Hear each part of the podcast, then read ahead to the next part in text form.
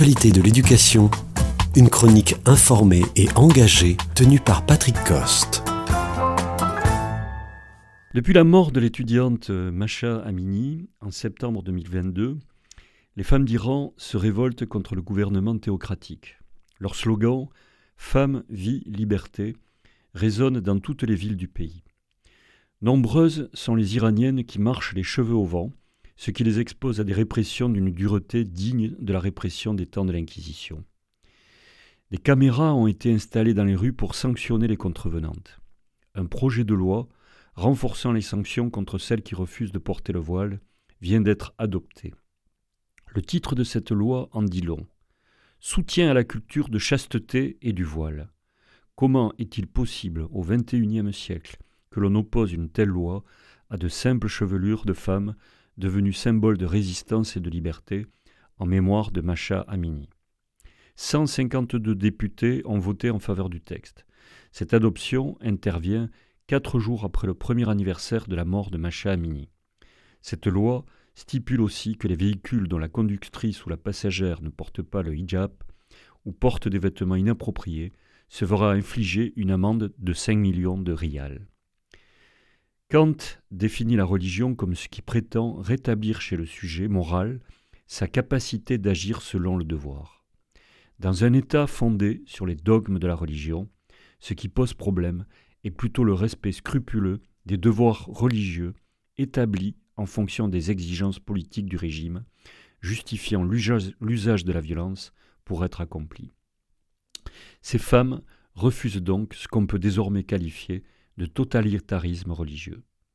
Depuis la révolution islamique, le pouvoir n'a jamais abandonné l'idée de l'ennemi de la religion, qui légitime l'usage immodéré de la violence et de la répression.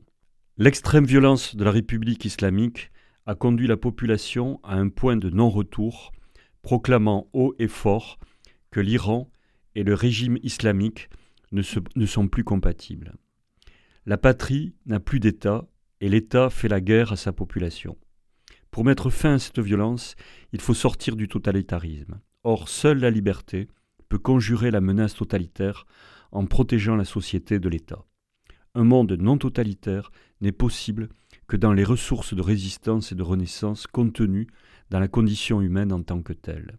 Le slogan « Femmes, vie, liberté » rappelle ainsi que le corps des femmes, qui portent la vie en elles, résiste à toute forme d'anéantissement et inspire la liberté. Dans le cas iranien, une illusion collective a fait croire que des réformes non violentes allaient permettre l'avènement de la démocratie. La période réformiste fait pourtant partie du totalitarisme religieux de la République islamique. Les réformes ont même radicalisé le discours religieux.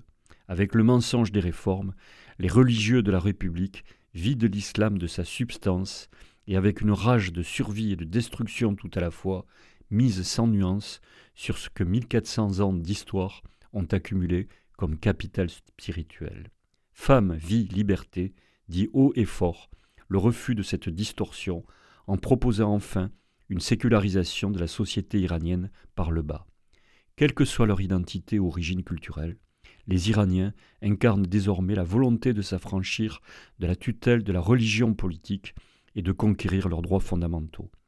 Le mouvement Femmes, vie, liberté résiste aux voies détournées court-circuit de la République islamique. Il fait valoir ses propres valeurs et vertus qui ne sont pas faciles à réaliser, mais il reste déterminé à mettre en œuvre la démocratie.